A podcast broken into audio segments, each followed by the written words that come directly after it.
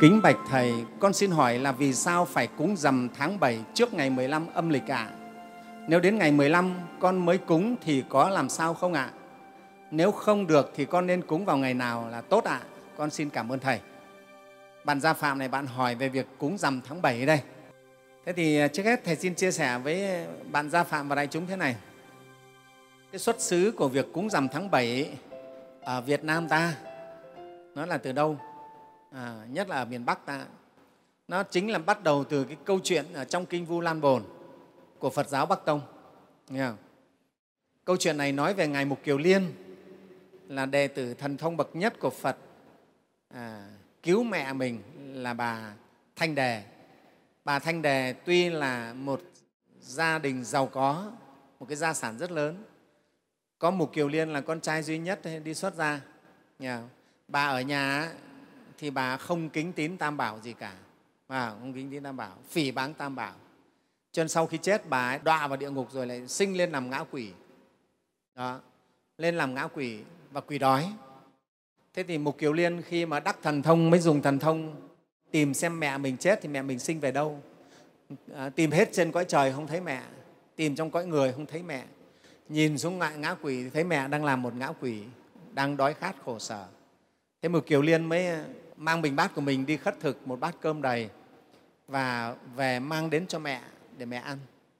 Khi dâng bát cơm cho mẹ thì bà mẹ cái tính tham lam ích kỷ nó vẫn hiện ra. Thế là bà một tay bà bốc cơm, ăn còn một tay bà che che bát cơm lại, không để cho các cái ngã quỷ xung quanh nhìn thấy cái lòng tham mà thế thì khi bà vừa làm như vậy thì cả cái bát cơm biến thành than hồng, bà không thể ăn được nữa và mục kiều liên mặc dù thần thông bậc nhất cũng không thể giúp cho mẹ ăn được cái bát vẫn biến thành than hồng. Thì mục kiều liên buồn quá mới về bạch phật làm sao để con cứu được mẹ đây? Thì đức phật mới dạy mục kiều liên là đến ngày rằm tháng 7 chư tăng tự tứ đấy tụ hội về.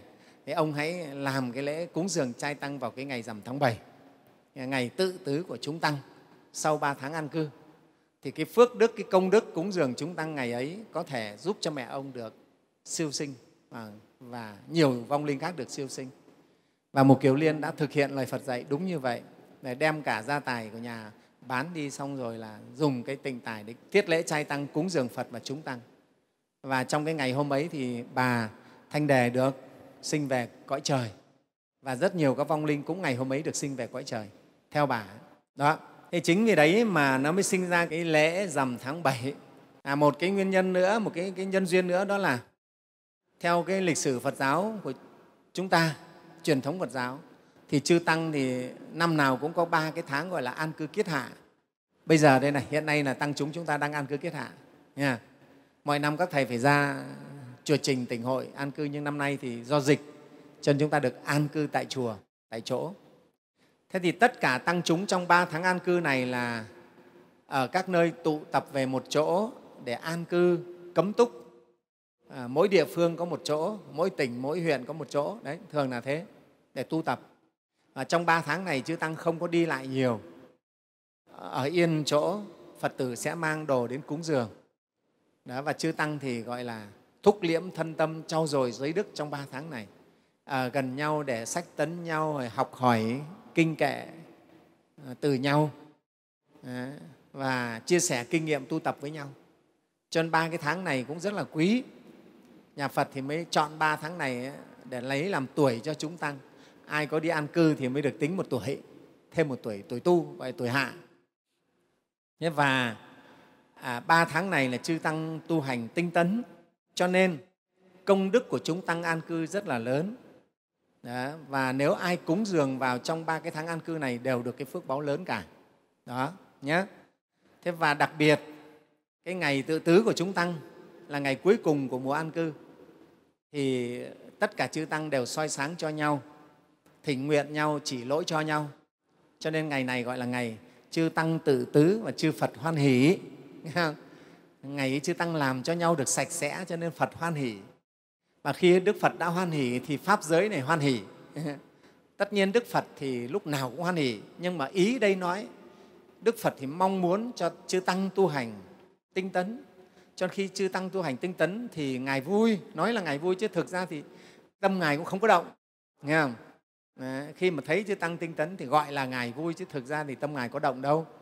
Nhưng mà khi phật vui thì pháp giới này vui. Pháp giới này vui cho nên là ở dưới địa ngục các vua diêm la cũng vui. Các vua diêm la vui thì cho nên là ân xá cho các vong linh ở trong địa ngục. Nghe không? ân xá. Đây thì à, ai tội nhẹ thì cho hết tội. Ai tội nặng thì giảm tội nghe không? Hết tội được cho đi tái sinh chuyển kiếp.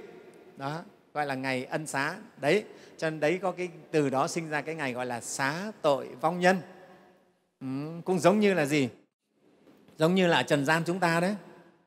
Những cái ngày à, à, vui vẻ của quốc gia thì à, nhà nước hay tổ chức ân xá chủ tịch nước hay đặc xá. Nghe không? Đấy. quốc hội thì gọi là đại xá còn chủ tịch nước là đặc xá à, ví dụ như ngày quốc khánh hay là ngày giải phóng ngày thống nhất đất nước ấy, là chủ tịch nước hay đặc xá cho các tù nhân ở trong tù á nghe không Đấy, có thể là từ trung thân thì xuống có thời hạn nhất định thôi hoặc là thả cho ra khỏi tù đấy đặc xá thế còn quốc hội cái tầm của quốc hội là đại xá là cho những hết tội luôn nghe không? xóa cả án tích luôn ừ. đấy đấy là những cái của trần gian thì thường trong những ngày vui thì có được cái sự kiện này. Thế thì ở đây khi mà chư tăng tinh tấn tu tập mười phương chư phật hoan hỷ thì pháp giới vui vẻ. Pháp giới vui vẻ cho nên là diêm la vương, các vua diêm vương cũng vui vẻ hoan hỷ cho nên là ân xá cho tù nhân trong địa ngục. Và các vong linh là được được à, hết tội, được tha tội. Và đấy gọi là ngày xá tội vong nhân. Đại chúng rõ chưa? Hiểu cái ý nghĩa tại sao lại ngày xá tội vong nhân cái ngày xá tội vong nhân là ngày chư tăng tinh tấn tu tập hoan hỷ, tu tập thanh tịnh, mà chư phật hoan hỷ. Cho nên ngày ấy, vong nhân được xá tội. Như vậy, ở đâu mà cứ chư tăng tinh tấn tu tập thanh tịnh, hoan hỷ, tu tập thì ngày ấy đều có thể là ngày xá tội hết. Đó, chư phật hoan hỷ. Chứ không nhất thiết là cứ phải ngày rằm tháng 7 nghe không? Thế thì tăng chúng thì chúng ta biết là hiện nay Việt Nam chúng ta thì có chư tăng Bắc Tông, Nam Tông, rồi khất sĩ, mấy hệ phái cơ đấy. Thế nhưng mà ở đây Thầy nói hai phái lớn là Bắc Tông, Nam Tông. Chư Tăng Bắc Tông thì thường an cư tính từ ngày 16 tháng 4 cho đến hết rằm tháng 7 là 3 tháng. Đây gọi là tiền an cư, an cư trước. Thế còn hậu an cư là từ 16 ờ, tháng 5 cho đến rằm tháng 8 của chư Tăng Bắc Tông gọi là hậu an cư, chậm một tháng. Những chư Tăng ở cái vùng mà làm nông nghiệp á, thì các thầy thường hay đợi thu hoạch mùa màng xong mới an cư. Ở những vùng quê chư Tăng vẫn còn phải cấy cày, thì thường là hậu an cư vì gặt hái xong thì mới an cư được. Cho nên gọi hay hậu an cư là từ, từ rằm tháng 5 cho đến à, 16 tháng 8. Thế còn như ở thành phố thì các thầy thường an cư trước là từ 16 tháng 4 cho đến rằm tháng 7 là xong. Thân chư Tăng Phật giáo Nam Tông thì người ta lại an cư muộn hơn nữa. Nếu tiền an cư của chư Tăng Phật giáo Nam Tông là từ ngày 16 tháng 6 cho đến rằm tháng 9. Đấy, đấy là tiền an cư. Còn hậu an cư thì là từ 16 tháng 7 cho đến đến rằm tháng 10. Đó, khác nhau. Nhưng mà nhìn chung là trong cái tháng 7 này thì Nam Tông và Bắc Tông gì cũng đều an cư hết ấy. Dạ, trong cái tháng 7 âm lịch này, nó đều có an cư hết, cả Nam Tông lẫn Bắc Tông. Hậu hay tiền an cư đều trùng vào cái tháng 7 hết. Thế cho nên cúng lễ cho gia tiên vào trong cái tháng 7 đều là ích cả. Vì đều là cái tháng có chư tăng an cư ở Việt Nam này. Bắc Tông, Nam Tông, rồi khất sĩ đều an cư trong cái tháng này hết. Nghe Thế cho nên nếu cúng thì nó đều sinh ra cái phước báo tốt. Nhé. Thế vậy thì ở đây Thầy nói là chúng ta đã hiểu cái, cái lý do mà có cái ngày rằm tháng 7 là từ trong kinh Vu Lan của Phật giáo Bắc Tông.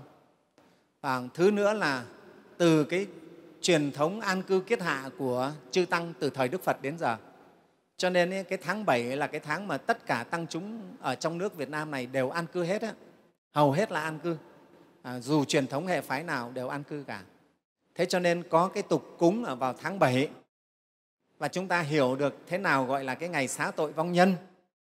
Và cũng do xá tội vong nhân này mà nó sinh ra cái, cái gọi là cái tháng cô hồn. Vì nhiều người hiểu lầm, hiểu lầm là do có xá tội vong nhân. Cho nên là các vua Diêm Vương thả cho tội nhân là đi lên trần, đi lang thang ở trên trần này. Các vong hồn đi lang thang trên trần mới gọi là tháng cô hồn là vậy đấy. Tháng 7 là tháng cô hồn. Nhưng thực tế nó không phải vậy. Đại chúng hiểu không? Ví dụ nhà nước mà có ân xá cho tù nhân thì cũng đâu phải ân xá là cho các tội nhân ở trong tù đi ra ngoài đường phố đi nghênh ngang chơi bời đâu.